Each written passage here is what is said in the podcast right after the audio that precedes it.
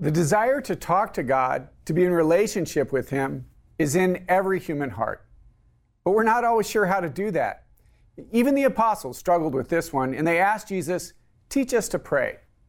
Join us today as we talk about the nature of prayer, how we are to pray, and how we can overcome struggles in our prayer with our special guest, Father Boniface Hicks. Father Boniface is the co author of the new book, Personal Prayer A Guide to Receiving the Father's Love. I'm Father Dave Pivonka, president of Franciscan University in Steubenville, Ohio, and you're watching Franciscan University Presents. Stay with us.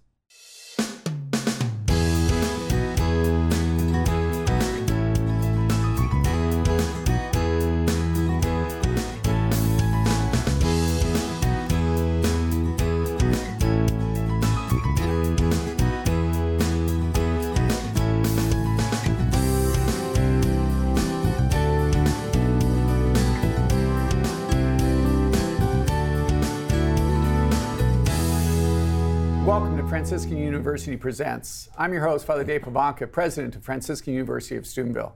And we're talking today about personal prayer and the Father's love. I'm joined with our panelists, Dr. Regis Martin. Nice to have you back, Doctor. A systematic theology professor here at Franciscan University, as well as Dr. Scott Hahn, the Father Michael Scanlon Professor of Biblical Theology and the New Evangelization. Welcome back, Father. Doctor. You're not a father, are you? Yes, of six, but not ordained. You're not, okay, just want to be clear on that, all right? Uh, we're really excited about welcoming our guest today. Father Boniface Hicks is a Benedictine, a convert to both Christianity and Catholicism during his undergraduate years at Penn State University. Father, Bened- Father Boniface, it's a pleasure to have you here. Maybe just a little word or two about yourself and what inspired you to do this book.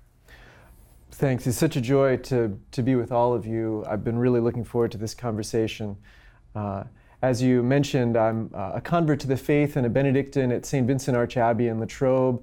I've been also doing a lot of ministry and spiritual direction, including with the co author of this book, Father Thomas Acklin, who really formed me in spiritual direction and has been a co author also on a previous book about spiritual direction. And what we find in giving spiritual direction is that everybody needs help with prayer. Mm-hmm. And so we try to bring some of the insights from working with a lot of souls about how we can really grow in the Father's love through personal prayer. How do uh, two people write one book? uh, who, who does the typing? Simon and Garfunkel. well, I really have to say, I, as I read the book, it's I lose track of who wrote what. Right? We we collaborated. Father Tom did a lot of speaking. I did a lot of note taking. I, I transformed into text. He also wrote text. We melded things together. We yeah. sort of created a big mass of stuff and then organized it and yeah. really massaged. Well, it's wonderfully seamless, um, I think. Mm-hmm. Yeah. No, it's really a beautiful book, and and just that one of the things I appreciated just how very natural it was and and very human. So I appreciated that. What about just the process of writing it for you and how you pray? How did how did you go about that and really seeking the Lord and being faithful to you praying as you did this? Well, I have to say that even the project itself came out of prayer. I was reflecting and then came to Father Tom in direction at one point, and I said, uh, I think we should write a book. And he said, uh, Okay, what about?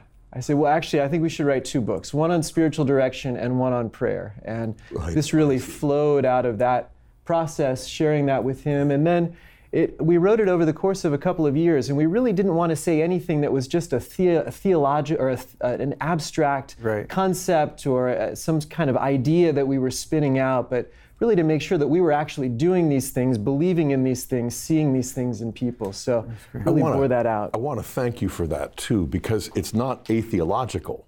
It's very well grounded in theology. I mean, you're explicit and clear about Garrigou Lagrange, Tanqueray, Francis de Sales, obviously the doctors, the mystics. But the, um, the clarity of this and the practicality of it right. uh, puts it in a separate class than the Three Ages by Garrigou Lagrange and other classics. And so I found this to be exciting. You also do something that isn't very well known, and that is prayer is not just this supernatural relationship to Abba, but it is something utterly natural. You know, you mm. cite Tacitus, who explains the greatness of the Roman Empire not in terms of the emperors or the armies, but the temples, the places of prayer. You know, to pray is to be human. You know, to, to pray to Abba is to be divinized. Absolutely. But to not pray is personal and cultural suffocation. Yeah, I, I agree. That it was really beautiful, just the how natural and relatable, accessible it was. Which and it's a big book. So when I first started, it's like, how are we going to go? Well, how about we just? Why do we pray? Why is prayer important? Why is it necessary? Why should the viewers pray? Well, prayer is really about our relationship with God. And uh, ultimately, as the foundation of our being, everything is about our relationship with God. But prayer makes it explicit. And one of the things we wanted to bring out in the book is that prayer is not something, I think we often think of it as this other activity that we have to move into this other place and kind of do this thing and then we go about our normal life. But really it's it's woven through our life. It brings us it brings out our humanity. It fulfills our humanity. Prayer is is relational and we have a relationship with God, not just a series of of rituals that we go through, but uh, prayer is really the, the path to, to holiness, entering into a relationship with God that is that transforms our whole life, that takes up our whole life and, and raises it to another level. I, I think what, what Scott was stressing uh, needs to be revisited that prayer is perfectly human, natural. Uh, it's a constitutive dimension of what it means to be human, to be alive, to be fully aware of being.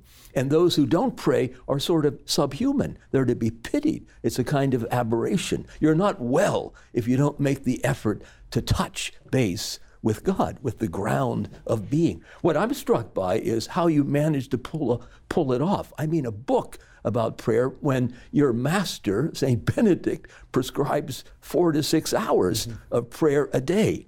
I mean, was this sort of the natural flow uh, from a life of prayer, the obvious fruit? I like to think so. Absolutely, it's uh, certainly something that uh, I've been investing my life in for the last uh, 20 years, and Father Tom Acklin has been investing the last uh, 40 some years of his life in really living a life of prayer. And as, as St. Benedict prescribes, again, not so certainly prescribed times of prayer.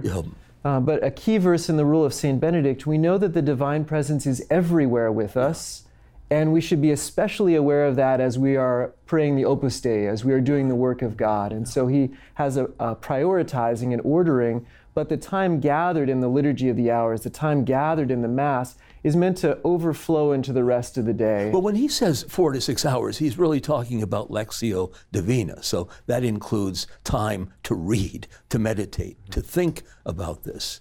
And, and what really impresses me about the book is not just the scholarship, it's theologically sound, but the warmth, the passion. Uh, your heart uh, is in this book. And, and that's, that's sort of exciting. You know, the relational emphasis is part of what makes it so practical and so personal. Um, but you point out something that really struck me, and that is uh, uh, the most fundamental relationship we have as human beings is with God. You know, and and that is so true. I mean, in the sense that God created our soul out of nothing. God has fashioned us as persons in his image and likeness. God has made us for love and communion. Now, obviously, that's first in being, although it's sometimes last in our knowing or our mm-hmm. discovery, you know. But it, it, it, it's, a, it's a call and a challenge because, you know, if you were to kind of spy on your parents and you discovered they never spoke to each other, you'd get worried, you know, because that kind of conversation. I mean, it doesn't have to be a date, you know, something deliberate and protracted, but I mean, that kind of conversation that flows out of a living relationship is something so fundamental, and yet at the same time, it's daunting because we're not God. And sometimes we don't really feel close to him or that he's distant from us. And, you know, you, you cite um, uh, St. Therese, who sees Mary Magdalene as the model, you know, in her brokenness, and, mm. and at, at, the same time a kind of humble boldness, mm. you know. And it's helpful for me to recall. I think it was Elizabeth of the Trinity, you know, the vast abyss of our own nothingness. Mm. That's the best place to start in prayer. It's like I'm not ready to pray. I'm not good at praying. You know, it's hard. I'm distracted. And yet, yeah. this relationship is the source of my being. It's the goal of my existence. So neglecting it just because of my weakness is such a stupid thing. And, and he not only recognizes my weakness, but he welcomes it. Yeah. It's like I his mean, favorite sacrifice. Yeah, the fact that you have nothing to offer God perfectly qualifies you yeah. for the conversation because he wants to give you what you don't have. if you're filled with yourself, he can't really reach you. And I think that's one of the things you did beautifully was was dealing head on with the difficulties of prayer. You talked about distraction. You speak about that, that the distractions, God can actually speak in that. God can actually. So maybe just talk a little bit about the things or the stumbling blocks that individuals who are trying to pray, that everybody is going to experience. How do you overcome some of that? One of the, the, central themes that we try to reiterate over and over again, it's come out here a little bit already, but that prayer is relational and prayer is human. Mm-hmm. And sometimes we have the idea that we're supposed to shed our humanity and become like angels when we enter into prayer and be distraction free and our emotions are supposed to be all ordered in our minds uh, perfectly right. uh, focused on like God machine. and right. like a well really like a machine that's right uh, like an angel or like a machine that's sort of interesting contrast but but really we bring our humanity into our prayer and as uh, Dr. Hahn just said the the Lord doesn't expect us to be angels. He loves us in our humanity. And mm-hmm. I think the image that St. Therese also uses of the, the little child and the way that little infants, little children, warm our hearts spontaneously, that it's not, we don't expect them to act in ordered ways like adults. And compared to God the Father, we're always like little children. Yeah, yeah, yeah. It doesn't disqualify us, it right. qualifies us. And it's precisely what He wants us to bring into prayer if we're willing to really expose that to him. Yeah. One of our friars that you'll know, Father Augustine Donegan, told me when I was a student going to him for spiritual direction, complaining about my distractions, and he said to me, I have the perfect way to make sure you never get distracted in prayer again. I'm going to pay attention to this, right? And he said, Stop praying and then you'll never be distracted in prayer again. It's like, but, but, but, but, I think that's in essence what you're saying is that right. we're not doing something wrong because we're being distracted, and, and the Lord can actually use that. That's right. And, and a beautiful thing is simply to show Him our distractions. I've had so many experiences in prayer where I suddenly realize I am like a little fidgety child looking all over the place. And then I realize there he is in the Blessed Sacrament. And with a kind of sheepish grin, you know, I just show him right. the poverty of my humanity and let him love me. And that sort of vulnerable self disclosure, yeah. not just of my perfect thoughts and my excellent ideas and my but really of the poverty of my humanity to show him how much and, I need and his you love. don't have to spend a lot of time telling him, talking about it, you know, endlessly. I mean, that must be pretty boring for God. I mean, the example that St. John Vianney gives, which you cite in your book, uh, the old wise man who tells him, I look at him, he looks at me. And we don't talk very much, but a kind of companionable silence. That's, that's impressive. And it's in that silence. Ultimately, we do run out of words. And uh, whether it's uh, moving into the, the dark night as those dimensions of purification come up, or just experiencing the silence of God, which has a way of drawing things from the depths of us, or simply because our hearts are so full we can't express it in words. Silence comes into prayer in a number of different ways that are very important to understand. But you also speak of silence being uncomfortable you know, that makes us nervous. So maybe yeah. just speak to that, that, yeah. that fear that we have at times of silence. Well, I, I imagine even in this setting, if we were to fall into silence, all of us would suddenly become uncomfortable it and doesn't make for a burst good show. into. That's right. The, into, the producers would burst in. Right. well, you know, it's funny because when We Are One Body Radio got started, I remember hearing all of the discussions about how we're going to go through the Breviary, we're going to go through the scripture readings, but we're also going to have times of silence. And I'm thinking, dead air mm. is the only mortal sin in radio programming, you know? And so I thought, well, this is dead on arrival, you know? I listen to it all the time. It's the only station I listen to. and the silence in the car after the readings, and you're often doing those hmm. readings, it's like, this takes radio to a whole new level, but it also reminds us that silence is sort of like God just gently approaching us and you know, I also think of Origen, you know, because I fight distraction all the time, sometimes temptation. And I think it was Origen who said that, you know, Israel was to conquer the promised land, but the Canaanites, the seven peoples of Canaan, where it had to be conquered first. And so we go through the seven deadly sins, you know, and how when temptations attack us or distractions, you know, it's our opportunity to slay, you know, and to conquer. And it really is a, the form of holy war yeah. that reminds us that most soldiers aren't like wide awake and raring to go. They're beleaguered, sometimes even battered, but they keep well, fighting. Well, there's something altogether salutary uh, about silence. I, mm. I, think of Max Picard, that wonderful book, The World of Silence, mm. in which he says when two people come together to speak, there is a third person, and his name is silence. Mm. Yeah, and maybe just to speak, just the, the silence. There's a difference between silence and not speaking. And maybe you can speak to that. That that, yeah. Well, silence can have very much a, a fullness to it, a, a, a, live air instead of a dead mm-hmm. air, mm-hmm. as it were, and. Uh, it's different than simply uh, not making any noise. And they go hand in hand. It's, we have to stop speaking in order, order to enter into silence. But then silence can be a really rich environment. Uh, I heard a, a nice image for silence that it's like the hot water to a tea bag. It has a way of drawing out from within us the various flavors of our of our hearts and often exposing things that we like and that we don't like and that makes this part of the, the discomfort that can come also from silence right and i think we live in a world that is so busy and so much noise that it seems to me it takes practice to get there, right? To be able to be silent takes practice. Yeah, the more that we practice in prayer and have extended times of prayer, it's one of the things we emphasize in the book, and it's so necessary. You, you don't develop a prayer life by having just a minute here and a minute there. We need a, an extended period of time to allow those things to develop in the heart. Amen. Amen. And we've talked much about prayer, and there's more to speak about. So join us, and Franciscan University Presents continues.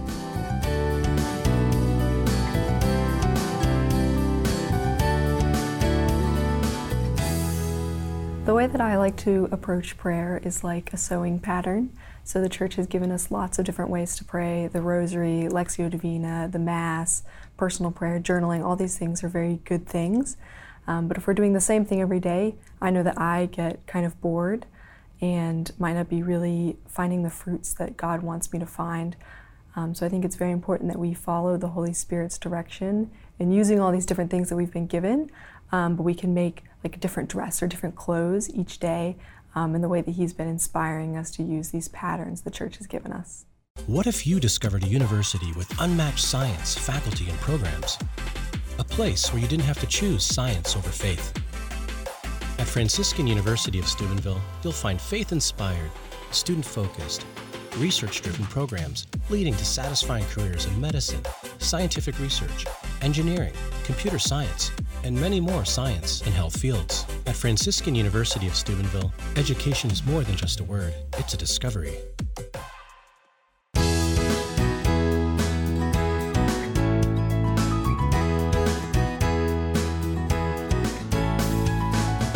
Welcome back to Franciscan University Presents. We're talking about personal prayer and the Father's love. Uh, Father Boniface, again, just a blessing to have you with us. You mentioned in the last segment uh, about being vulnerable to the Lord. And again, we've, we've done spiritual direction. That's a word that a lot of people struggle with. What, what does that actually concretely, what does that look like to be vulnerable to God? Well, to speak about uh, vulnerability in the context of relationship, first of all, it's necessary for relationships. It's one of the things we try to draw again and again in the book is when we talk about our relationship with God, it's not a whole different category. It's like human relationships. And what kind of human relationship, what kind of depth is there, what kind of intimacy is there in human relationships without vulnerability? Vulnerability really opens up the most beautiful dimensions of human relationships.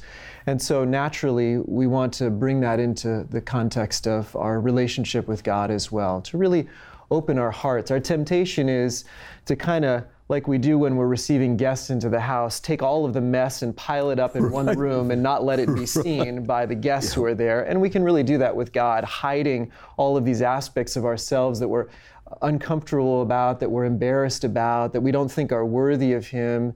And He really wants everything, and He wants us to open our hearts to Him. And so it really means that everything can be brought into our lives of prayer, which ultimately becomes such a relief as we show him the good, the bad, and the ugly, and we receive only one response, which is always his love. Yeah. Mm. Isn't it uh, ironic that uh, while we're expected to be vulnerable before God, he is infinitely more vulnerable before man. I mean, we can spit in his eye and he doesn't go away. He tries to devise ever more ingenious strategies to win us back. He's gone all the way to the cross. How vulnerable can that be? And really, Jesus shows us that divinity is infinite vulnerability. And so, insofar as we are made in the yeah. image of God, it is to become more and more open, self emptied, exposed, and, yeah. and given. You know, one of the first things I read when I newly converted I was a teenager was My Heart, Christ's Home by Robert Munger. Hmm. And I think it's probably sold tens of millions. It's hmm. done a lot of good. And it really is a kind of invitation to not only enter into the dialogue of prayer, but to allow Christ to enter into your heart and to see your your home, you know. And so there is this initial conversation, and then basically he shows you around, or you show him around all of the rooms of your house. Yeah. You know, and, and finally, you know, he, he points at the closet. Well, no, we're not going to go there. you know, and he and he's patient. He's not going to just say, "Well, I am," you know, and and that uh, that discovery that he really wants every area of our lives, especially the messes, you know, mm. and he's not there to judge us. And when you think about the heart as Christ's home, you know, I'm also reminded of what Christ said about the temple and how it's my Father's house. Mm-hmm. But it's not just my Father's house as opposed to yours. No, pilgrims come precisely to discover who they are as sons and daughters. And as you see the three stages of the temple the outer court, the holy place, and the Holy of Holies you're like, oh, you're supposed to quake. Well, actually, you're supposed to enter and enter into this conversation. And, you know, it's like vocal prayer and then meditation and then contemplation. The whole point of the temple is the templum the template, you know, to contemplate, mm. to see that he's drawing us in closer and closer. I mean, when I discovered the mystics and Bonaventure, all these guys just assumed that people knew that the temple is central to Israel because it's the model for prayer. Yeah. It's like, well, duh. yeah. yeah, I think just to go back to the idea of centrality of it, and, and maybe we jumped past this point, but the tagline uh, of your book is uh, a guide to, re- to receiving the Father's love all of the stuff that we've been talking about vulnerability, silence, intimacy. If we don't believe in that, and granted, there's, there's this, a relationship in that, but if we don't understand that or believe that, everything you've said is, makes it uh, infinitely more difficult.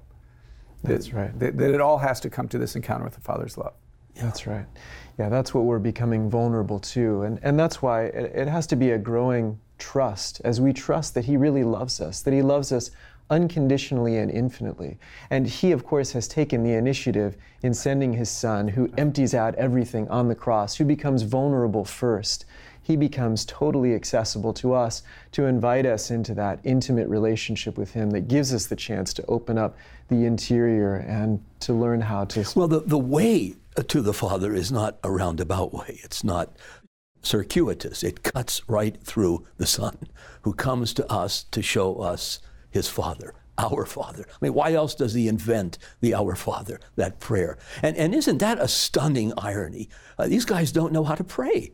Uh, so they ask him, the expert, yeah. teach us. How, how is it done? What's, what's the art, the method here? You know, this idea of fatherhood, I mean, for Jesus to teach fishermen and tax collectors to address the God of Israel as mm. Abba, Father, our Father who art in heaven. I mean, the high priest in the temple didn't even address God that way. Yeah. You know, he addressed him as Yahweh Elohim, Lord God. I mean, I think the term Lord in Hebrew occurs in the Hebrew Bible over 7,000 times, but Father occurs 17 times. And yet, in the Sermon on the Mount, where the Lord's Prayer is taught, he calls God Father 17 times in one sermon, and he's just getting started. But you point out on the flip side, to go back to vulnerability, that a lot of people just sort of consign God as Father to the realm of the other people who have a good relationship with their Father. I think you mentioned an, an, uh, an experience of a young lady in a festival of praise mm. who suddenly gets this opening, this grace, mm. where suddenly, after a horrible relationship with her father, she realizes that isn't what father means, you know? And I, I just think that's where vulnerability really comes into play for many people. You know, like, God, I don't have a father that makes me feel safe with you if you're my father. Mm-hmm. So make up for what I lack. Yeah. Give me what I need. And I mean, it isn't like Jesus saying, well, I'll have to go check with him first, you know. If you've seen me, you've seen the Father. Hmm. It isn't like the Father sent the Son to do all of the dirty work because he didn't want to do it. You know, if you've seen him on the cross, you've seen the Father's love. Hmm. Well, Father, you have a, a lovely image uh, in your book uh, about God leaving his fingerprints uh, upon creation. And then, of course, he enters creation. I mean, you can't get much closer than that. But I like that image of, of fingerprints because it suggests that he doesn't stand at a distance, he doesn't keep us at bay, he's not fastidious. He, he, he's immersed in the muck and the mire. He couldn't get any closer than that. He's not afraid to get his hands dirty. That's right. And very much a part of his vulnerability. It's leaving his mark. He's allowing himself to become accessible through his creation. He's constantly pressing into it. It's such a, a wonderful remedy. It's really an image from the from the fathers of the church that's a wonderful remedy to some of the, the modern deistic tendencies to think that God did some things, spun some things off, and sent it away from himself. His fingers are really in everything. And those fingers touch lepers. I mean, that's what's so hmm. astounding to me. Hmm. He, he comes that close that he's prepared hmm. even to embrace this leprous other. It's also a good Franciscan theme, I might add. Just put that out there. Well, you, you speak in, I think, beautifully, and it's one of the things I appreciate, w- but that prayer is a relationship, it's a life. It's not just, but a prayer time is needs to be a part of the Christian's life. So maybe a word or two about that. How does how does one establish that? How do you go about having a prayer time? What does that look like? Especially for a busy person. Our life is a little bit different, but what, what does that look like for somebody who is not in a monastery or friary? Well, I think for, for everybody, uh, certainly we have uh, various forms of prayer, uh, one of which is the Mass. Sunday Mass is uh, prescribed for everybody in normal times and uh, is, is something that becomes a kind of cornerstone.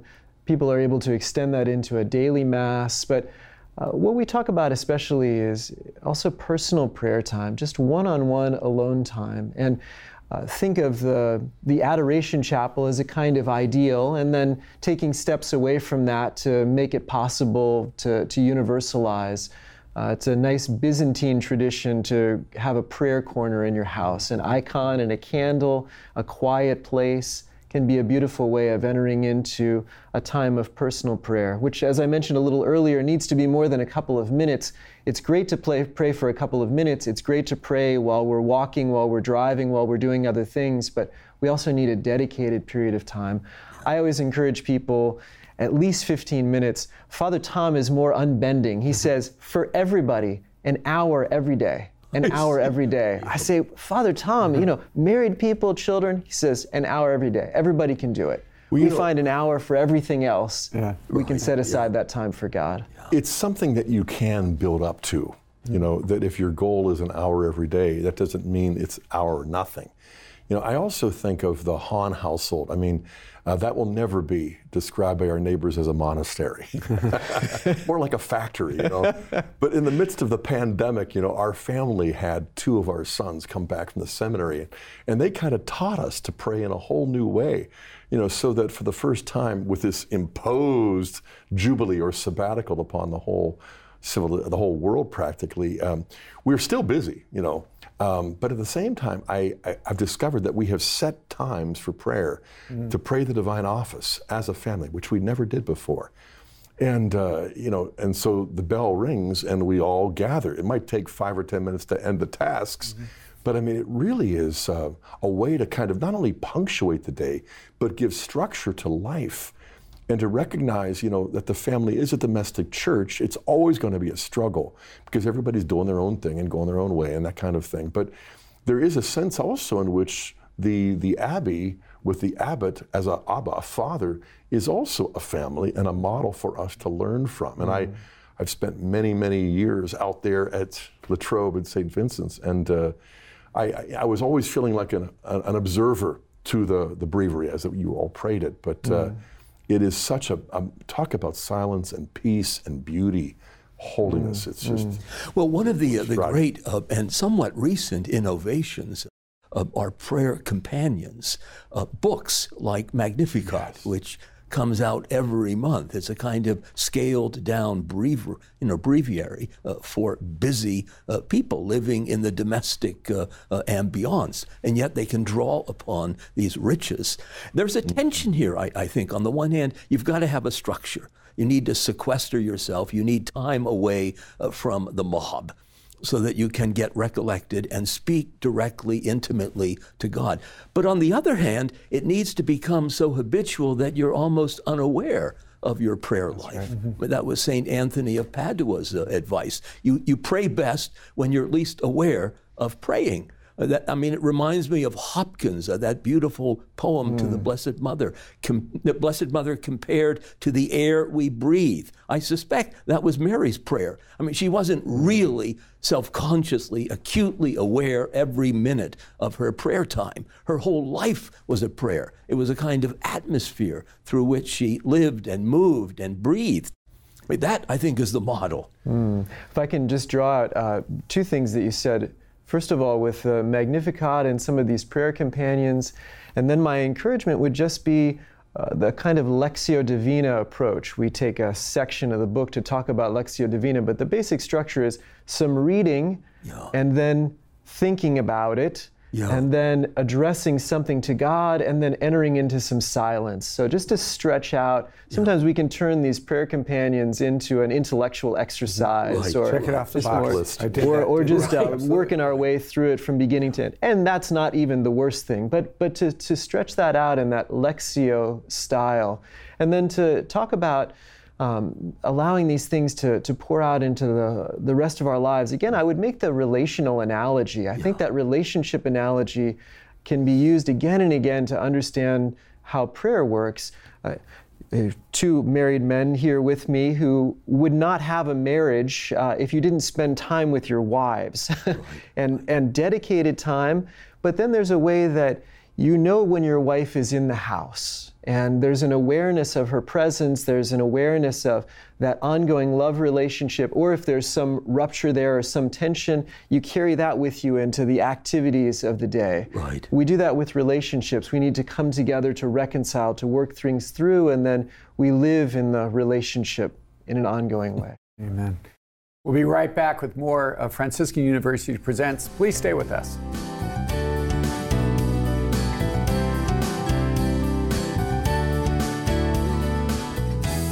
Think my prayer life in the morning has definitely helped out a lot. It's a great way to wake up, start my day. It's a great day to be alive.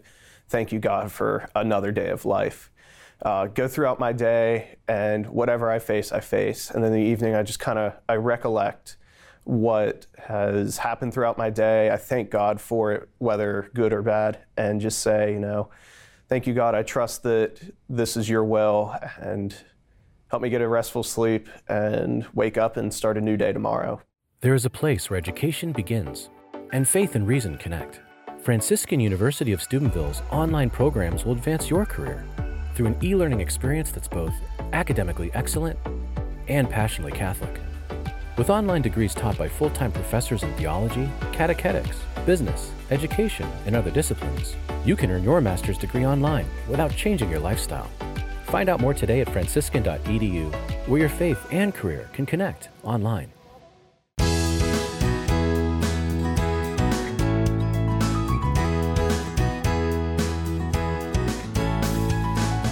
Welcome back and thanks for joining us. You're watching Franciscan University Presents, and we're coming to you from the Communication Arts Studio here in the campus of Franciscan University of Steubenville.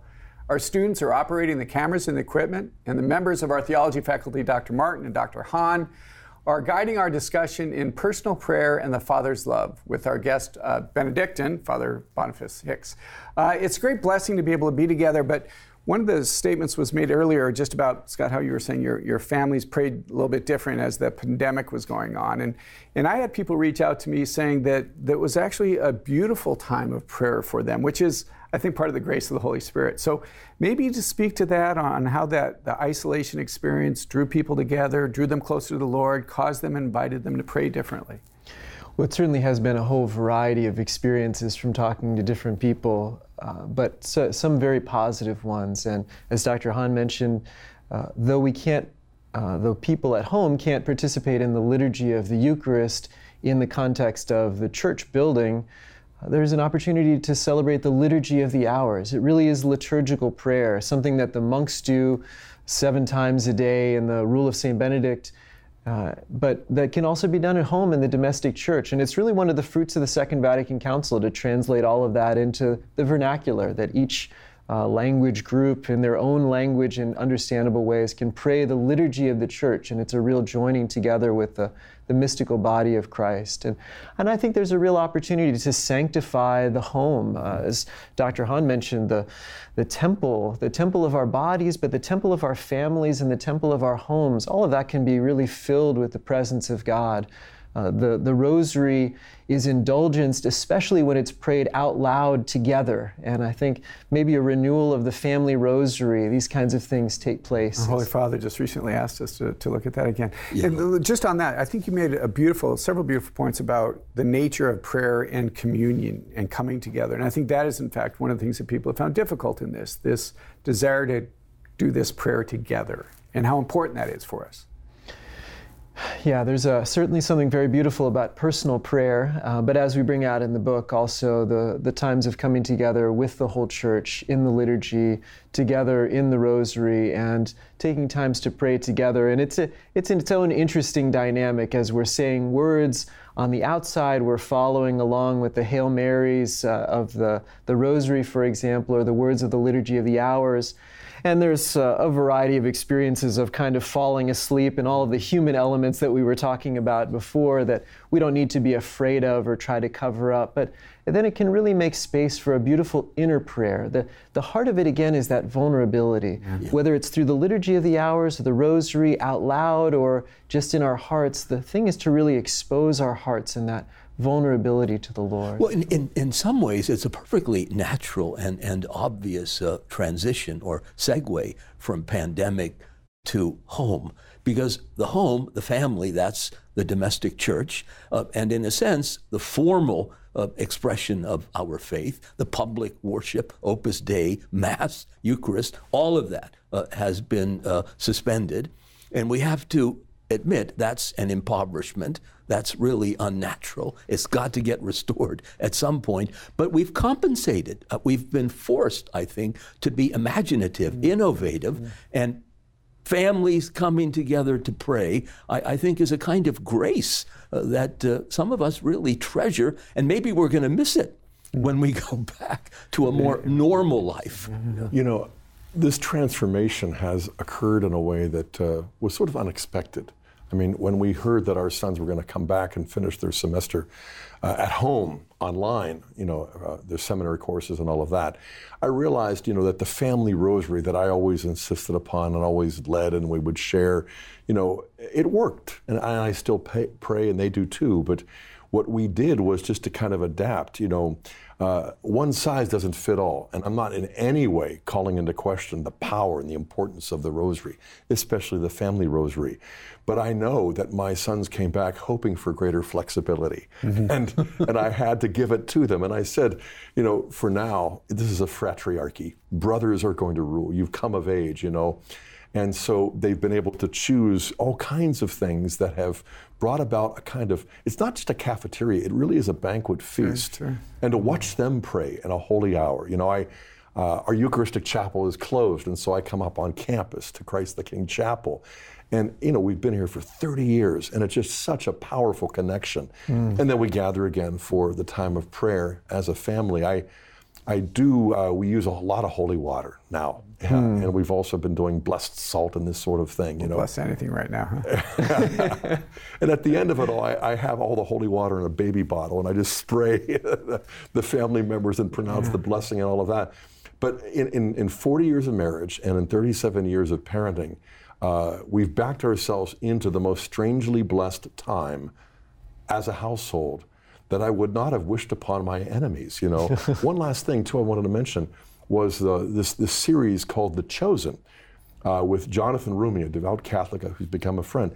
We watched all eight episodes during Holy Week, live stream for free, and our kids don't necessarily care for Christian movies.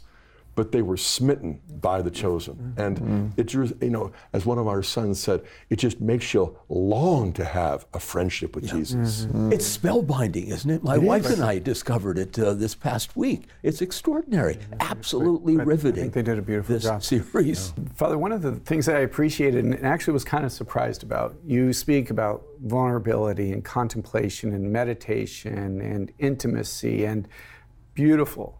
And then you begin to speak about charismatic prayer. And some people would say, oh, those two things don't go together. And yet I think you do a beautiful job. I rejoiced when I read this chapter that those two things actually do go together. So maybe you could just speak a little bit about that.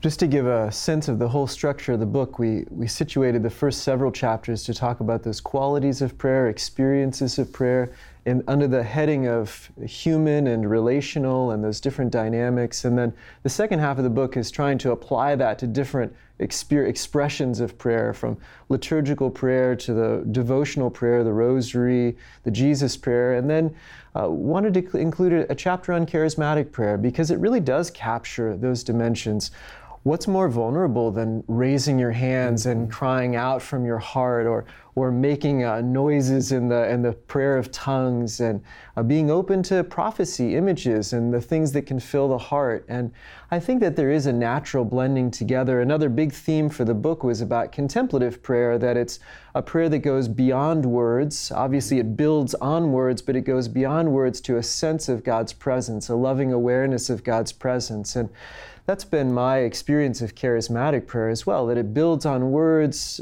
spoken spontaneously, and then we sort of run out of words, but we still are praying together or we're praying out loud, and then uh, the, the prayer of tongues starts to emerge that's not stuck in ideas and, and concepts and images, but can really relate with God. And I just love in Romans 8 where it says we don't know how to pray as we should, right? We don't know how to pray, and the Spirit prays through. And you're right, that my experience was a tremendous vulnerability in, in really uh, surrendering myself to the charisms and the gifts of the Holy Spirit. And, and, and that speaks to so much of what you'd said about that, about And- the vulnerability before God. And, and in prayer meetings, I really find that the model of Lectio Divina, an ancient model of monastic prayer, we could say, really gets prayed out at large uh, as we have some the text of a song, often scripture, and then it's meditated on in spontaneous prayer by those who are present, and that moves into a, an addressing of God and uh, oratio, and then often moves into uh, even silence, right, but right. or uh, an ecstatic prayer, uh, a prayer that goes beyond words and images. Mm-hmm. And,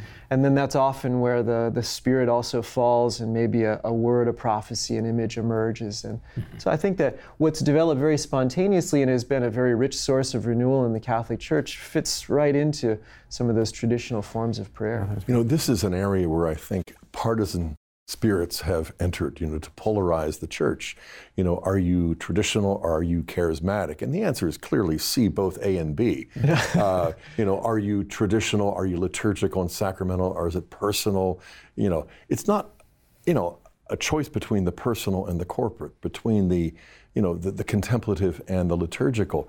The, the, the, the thing that I enjoy perhaps the most about this book is you, you lay a cornerstone with what Garrigou and others have said, and that is the graces of contemplation are meant for all the faithful. What? You mean busy lay people, married folks with you know little kids and all? Yes, you know not instantly, not easily, but gradually, but truly and fully. And to me, you know, it's it's sort of why as Catholics we're called to be radically charismatic and traditional, or tradismatic, as we say in our home, and mm-hmm. Trentecostal. And it's like there, there is no need to politicize or polarize. We're family, and we have different experiences and different personalities and that sort of thing.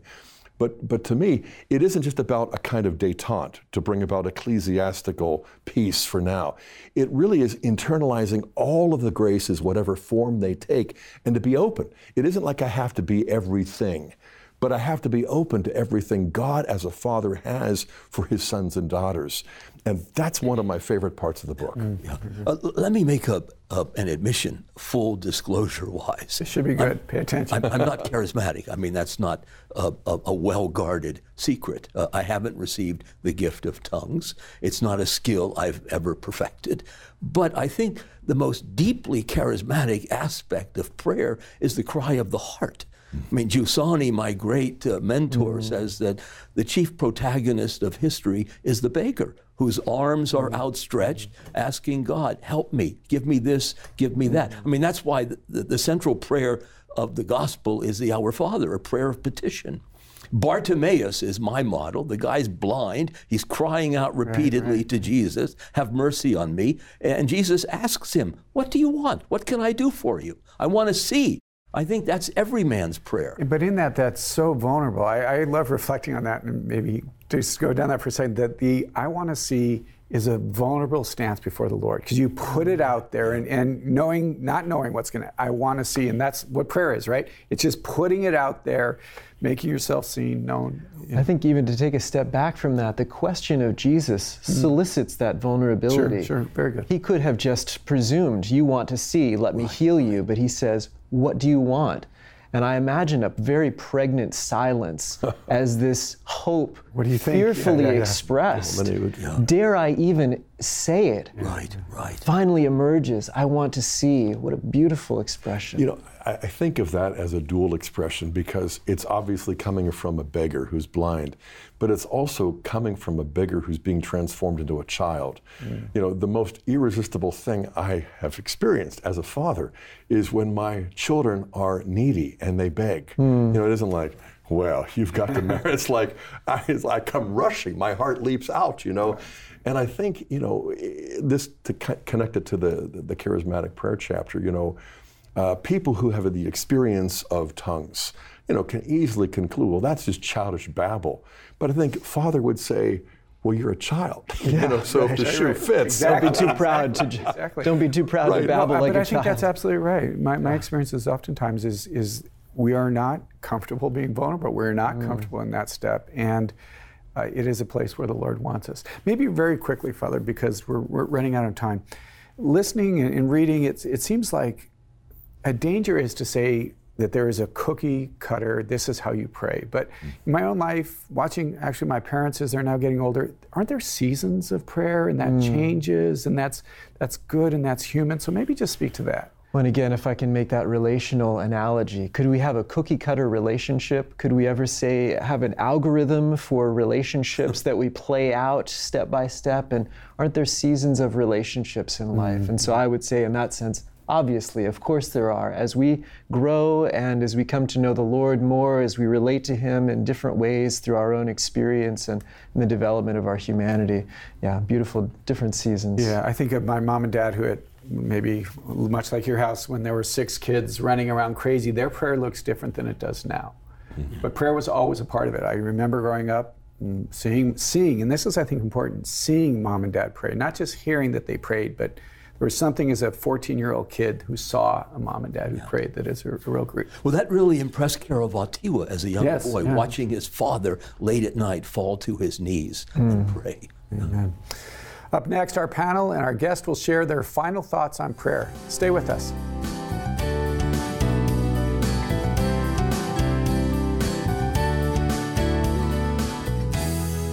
When I started to dive deeper into prayer when I was about in high school, I wanted something to help me to um, guide my thoughts in prayer. So I turned to this little meditation book called Jesus Calling, and in it has daily meditations, and the meditations will say stuff like, Be not afraid, the Lord is guiding your life. Your life is in His hands. And that would just guide the rest of my prayer time and help me to focus on the Lord's Word. I was introduced to the rosary at age 11. I was at vacation Bible school, and it was the last day. And one of the teachers gave a talk on the rosary and the power of the rosary. And she encouraged each one of us kids to pray it daily. And I took that to heart. And I thought, wow, that's something I can do. And so I did. And what began to happen in my heart was as I was reflecting on the mysteries of Jesus, his birth, death, resurrection, I began to fall in love with him.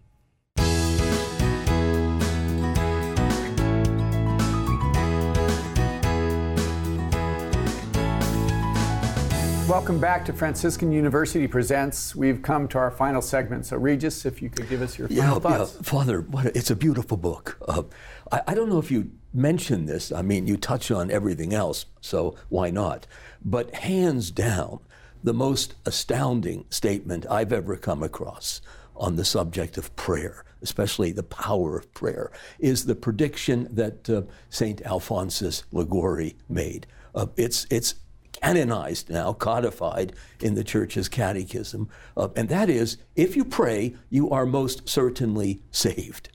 If you don't pray, you are most certainly damned. And the adverbs, I, I think, are really crucial. Uh, there's a level of certainty here that's almost apodictic. You can take this to the bank. If you don't pray, you're going to go to hell. But if you do, you're going to go to heaven. That, that's a saving grace, I, I think.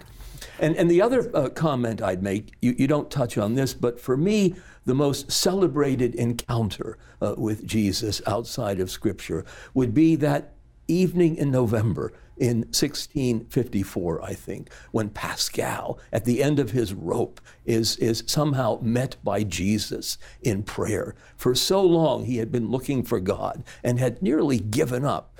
And suddenly, Jesus appears to him and, and says, Pascal, be at peace. You would not be looking for me if you had not already found me. Uh, don't despair. I have shed such drops of blood for you. Could you maybe shed a few tears for me? I thought of you in my agony. Uh, I have loved you more ardently than you have loved uh, even your sins. I, I like that because Pascal was a pretty ordinary guy. Uh, I mean, he was a layman, he wasn't a mystic, he wasn't a friar or a monk. He was a genius, but he was a layman. Uh, and that, I, I think, uh, that really resonates uh, with me. That's beautiful. That's beautiful. Thank you, Regis. Scott. You know, I'm thinking of uh, your emphasis on the work of the Holy Spirit because that's what prayer is. It's the work of the Holy Spirit. And so our openness and our vulnerability to God is really an openness to receiving the Holy Spirit. The artisan of vulnerability, I think you say. Um, I also am reminded of what uh, people would hear when they asked the late great Pope St. John Paul II, How do you pray? Because his response was almost always, As the Spirit leads. You know, and in Romans 8, which we've referenced, you know, we don't know how to pray as we ought, especially in agony. You know, we groan and travail, but then with sighs and moans too deep for words, the Spirit intercedes for us. And it seems to me that's the thread that makes all of these pearls into a necklace. That whether you're young or old or in between, it's the openness to the Holy Spirit that will take whatever prayers, the devotional prayers, you know, the personal prayer, meditation, contemplation, uh, charismatic prayer, and make it transformative.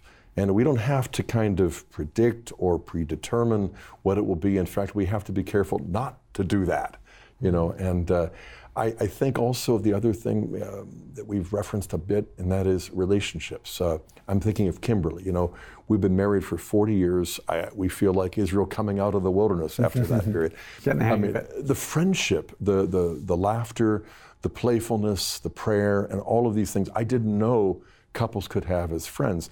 But man, did we have to learn from making millions of mistakes. Mm. You know, apologizing, forgiving, you know, God doesn't make mistakes, but we sure think He does, you know?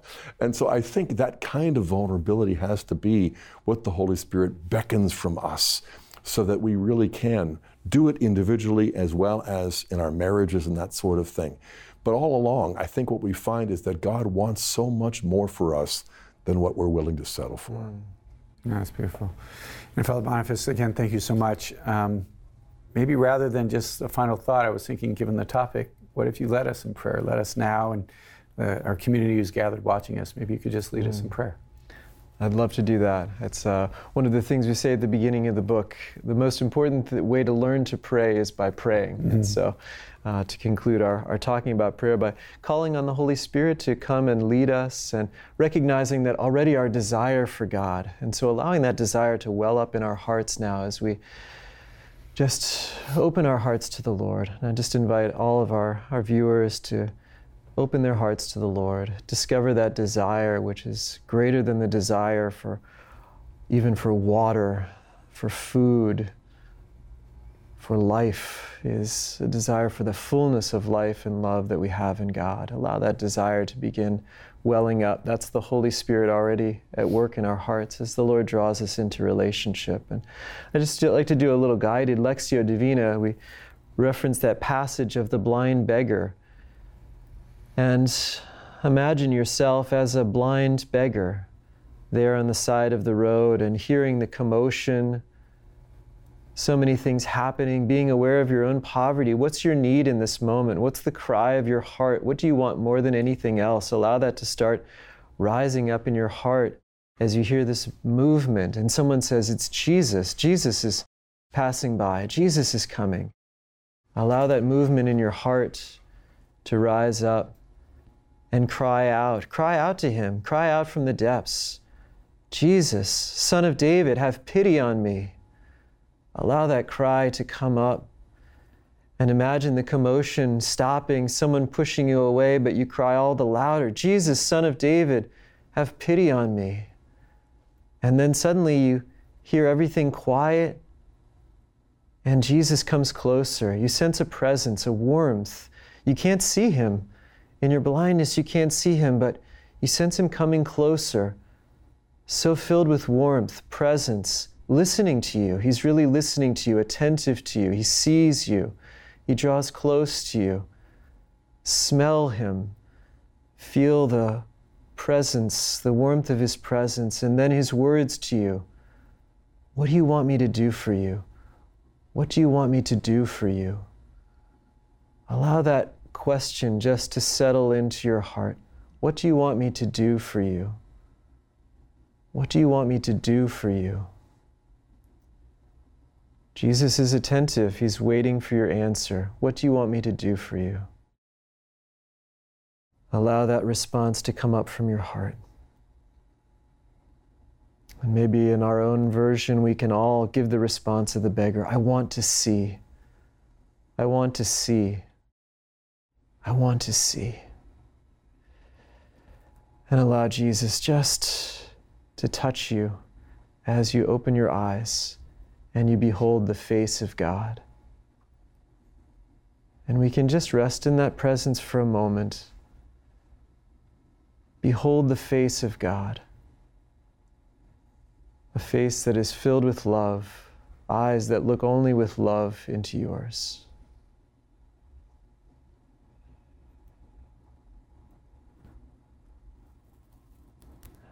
And that presence, that vision is something we can carry into the rest of our days. It's grace to lead you in prayer, and I hope that that grace of contemplation, a loving awareness of God's presence in our humanity and our need and our poverty is something that can stay with all our viewers. Amen. Thank you so much, Father. Uh, I love the topic of prayer in many ways for me. Uh, if I nail it, what's the central part? It's just being available. From prayer, it's mm. Jesus, I'm making myself available. So we encourage you to do that as well. We're very blessed uh, that Father has allowed uh, part of the, his book, which will be available to you if you want to learn more about the topic. We have a free handout from Father Boniface's book. This is yours free if you simply go online to faithandreason.com or by calling the number you'll see at the screen in just a moment. Again, we just want to thank you for joining us today in the blessing that it has been, asking God's grace and His Holy Spirit to continue to draw us closer to the Lord in prayer to encounter the love of a Father. May the Lord bless you, the Father, the Son, and the Holy Spirit. Amen.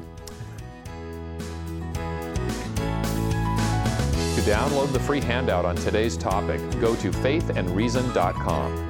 Email your request for the handout to presents at franciscan.edu. At faithandreason.com, you can also purchase past episodes of Franciscan University Presents, or request today's free handout and purchase past programs by calling 888 333 0381. That's 888 333 0381. Or call 740 283 6357.